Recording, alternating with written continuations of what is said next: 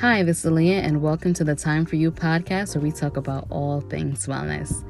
So, in today's episode, I just wanted to dive into hair like just the relationship that we have with our hair as black women. So, if you follow me on Instagram, you could see that I chopped my entire hair off, and this is probably my third or fourth time doing this. I think it's third, I'm not 100% sure. But it was just time and I wanted to do it. And there's several reasons why I did it. And one of the main ones started from the type of job that I have, I am required to wear a ponytail every day. If you have natural hair, you know that the ponytails, just in general, if it's tight, which I kind of have to wear it tight, it pulls on your edges, it gives you headache, and I was just kind of sick and tired of it. And you know, I'm just in the next six months of my life, I'm in a space where I am creating and planning things, and I just got some goals to set. And having the amount of natural hair that I have, I had a lot. I was like, you know what? Chop it off. Chop it all off. I love it. It's you know, it's a less maintenance and hair holds a lot of energy. It holds a lot of energy just in general. Everything around you holds energy for sure. But hair definitely is one of those things that holds on to the past of things you've been through. And I am just stepping into a new phase of my life and I wanted something different. And that's what I decided to do. And I'm happy with my decision. And even though I think cutting your hair doesn't seem as if a big deal for a lot of people. You know, which it is here, it grows back just in general if you ever decided to cut your hair. But I think in the black community, it's a it's definitely a bigger deal when it comes to black women in general. And one of the reasons I say that is because a lot of us hold a lot of our self worth and our beauty onto our hair, whether it's how long it is, the type of texture you have, whatever the case is a lot of it gets hold on to like you know you hold on to it so much. So if you notice you see a lot a lot of these beauty products. One of the main things that they promote is length. And they show somebody with maybe like a 3a 3b texture it make and longer hair and it almost makes it seem as if you could achieve this hair if you use this product. And i think a lot of us if you've you're new to the natural phase, you step into the natural phase thinking, if I use my that product, I'm gonna end up with those looser curls, and I'm gonna get that length by using that product and using that oil and buying these vitamins for my hair, right? When sometimes the reality of it is, let's be real, or hair texture is or hair texture, and that's the hair texture we're gonna have, unless you decide to chemically do something to it or you decide to do a perm rod or do something specific that's going to change the texture of your hair. That's the only time your texture is going to change. Length, a lot of times retaining your length depends on just the overall health of your hair and the type of hair that you have. Because a lot of times we get length not in, I want to say, I don't know, it, it gets more wider versus lengthwise, right? And we sometimes we were begging for that length, but we might not just have the texture for it. But we've hold so much value in the length of our hair and the texture of our hair. And so we buy all these things and we try these new things. And I just want to let you know that your natural hair is beautiful in its natural state. If you decide to do something to it, if you decide to relax it, get your braids, get a wig, a sew-in, that's your decision. But don't let somebody else make that decision for you, right? Don't let what society norms do that for you. Don't let them do that because I've spent, I think, years doing that. I will be completely honest. I never got a perm. And one of the reasons that my mom is an old school Jamaican mom. She is old school. She doesn't believe in um so we call it cream in Jamaica, cream in your hair, which is a perm here, until you are 18 because that's when your hair technically fully develops. How true that is, I'm not sure about that, but you know, we gonna go with it. And I remember being so mad. Like everybody has, everybody has relaxed hair. You know, all my friends in Jamaica had relaxed hair, and I always had my natural hair, so I always did twist, braids, and you know, people loved it. But as a kid, you know, you kind of want what everybody wants. You want that straight hair. You want to be able to go in the go in the water and your hair comes out straight. You don't want to have to deal with the mess of conditioning and taking care of it and she's done that you know her entire life where she's always taking care of her hair because she always loved her natural hair. Like you know i have sisters and she always promoted her natural hair because she loved it. And now that i'm in that phase of like you know I, I understand it more now because when i got to the age of 18 and i was going into college that's when natural hair became a thing right that's definitely when natural hair became a thing and more products started coming out. And I have this conversation with my friend all, all the time. I call her out Kia. Um, but she always talks to like I used to my freshman year at college, I always had a bun. And she always like, yo, you always have this bun when you have such nice hair. And the reality of it was back then, there were no products for my hair. The most that I had was a little corner store gel that you could buy, but there were no real products for my hair that I could go into Target or I could go to CVS or Walgreens and pick up. There are natural products everywhere now. Back then, there was nothing specific for curly hair for it to remain curly, besides like that heavy gel that really only worked for certain hair textures and a lot of times it was completely damaging to your hair. It was full of alcohol and full of parabens. So I, you know, I had to stick to that bun until products started coming out to maintain my curly hair and fully take care of it without having to put braids or twists into my natural hair. So during that phase when these products came out. It was like, you know, everybody is complimenting me. It's like, oh, you know, like, I was like, oh, thank you. But I remember a phase where nobody wanted that hair. Everybody wanted the looser curls hair, and that was what was achieved. And like a lot of people, when you go to salons, I'll always, you know, I I have sometimes a negative effect when it comes to salons, or I'm very iffy. I don't really like going to them every time I went to a salon, there was always someone there trying to convince me to put a relaxer or a keratin in my hair, like every single time. And that had to be one of the most uncomfortable feelings because it's like, you know, you're trying to love your hair and you're trying to love all parts of yourself being a black woman and being that hair is such a thing that's so big in the black community. And it's like, that's so uncomfortable. Like, I don't want to come here anymore. You know, I'm slowly learning to love my natural hair. Like, I don't want to come here anymore. And I've been there. Like, that's the reason why I know how to do a lot of things with my hair myself and experiment. And I think that's the reason why you have a lot of these natural hair salons kind of blowing up because that's what's in now. But I remember when it wasn't in, and when it wasn't in, it was hard having this head of hair.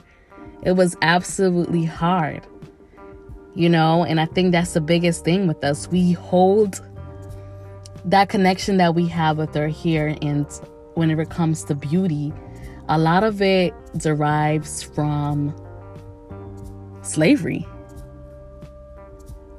A lot of it derives from slavery and whitewashing a lot of things. Like for instance relaxed hair was a thing and that was a professional hair making sure it's neat and then the curly hair became a thing you know and the certain type of curls.